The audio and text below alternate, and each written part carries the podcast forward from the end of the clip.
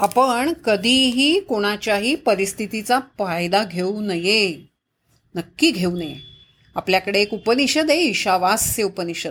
त्यात असं म्हटलंय ईशावास्य जगत सर्वम यत्किंचित जगत्याम जगत तेन त्यक्तेन भुंजिता मा गृदक कस्यस्वी धनम कुणाचंही धन हिसकावून घेऊ नका फुकट घेऊ नका त्याचा मोबदला त्याला द्या.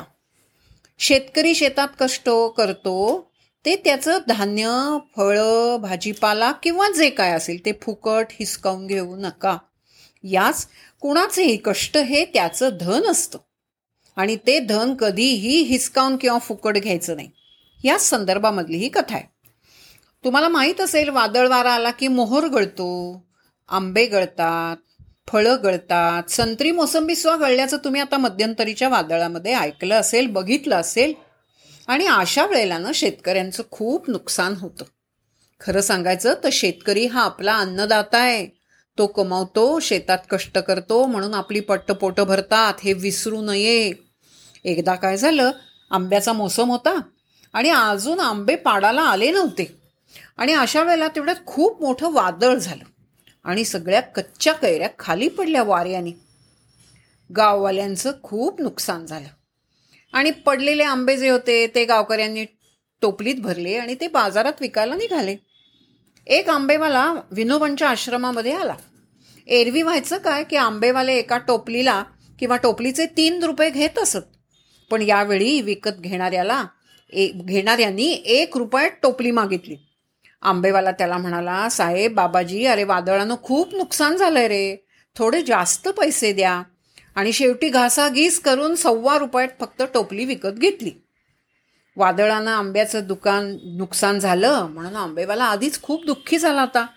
आणि होणा घेणारा मात्र खुश होता की यंदा खूप स्वस्तात आंबे मिळाले. तीन रुपयाच्या मालाच्या बदल्यात सव्वा रुपयाची हात नाणी घेऊन तो आंबेवाला घरी चालला होता. त्याच्या मार्गावरच विनोबांची झोपडी होती.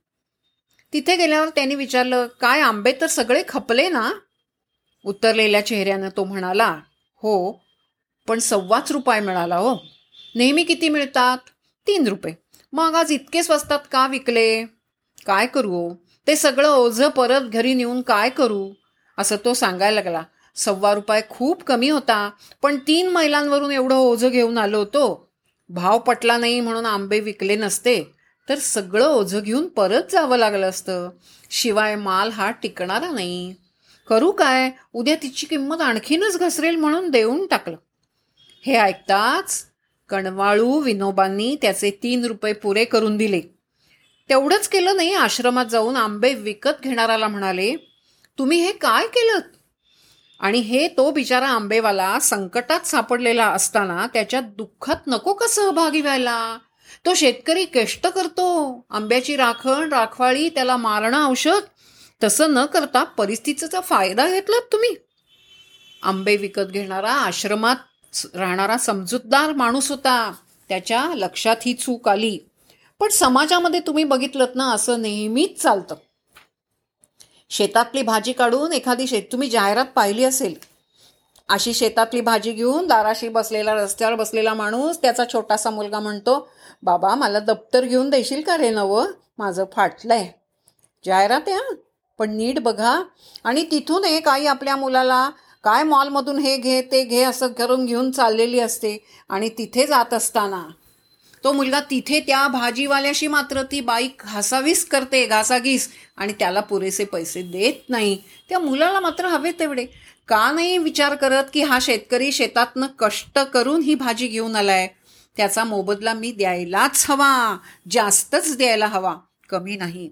पण ह्या मधल्या दलालांमुळे आपली ही मानसिकता झाली आहे का? हे तपासून बघावं. म्हणून शेतकऱ्याकडनं घेताना कधीही घासाघीस करू नये. त्याचा मोबदला त्याला मिळालाच पाहिजे. अशी काळजी आपण घेतली पाहिजे. आपण शेतकऱ्यांबद्दल कृतज्ञच असलं पाहिजे. तुम्ही पाहिलं असेल हल्ली टोमॅटो कोथिंबिरीच्या जुड्या काही वेळेला फेकून दिल्या जातात. कारण ते विकायला आणणं परवडत नाही. मग तुम्ही जेव्हा मिळेल तेव्हा फक्त विचार एवढाच करा हा शेतकरी आहे शेतात कष्ट करतो म्हणून माझं पोट भरतं आणि माझ्या पानात या भाज्या येतात. त्यांच्याबद्दलची कृतज्ञता आहे. एवढं जरी लक्षात ठेवलं तरी भाजी घेताना आपण घासाघीस करणार नाही.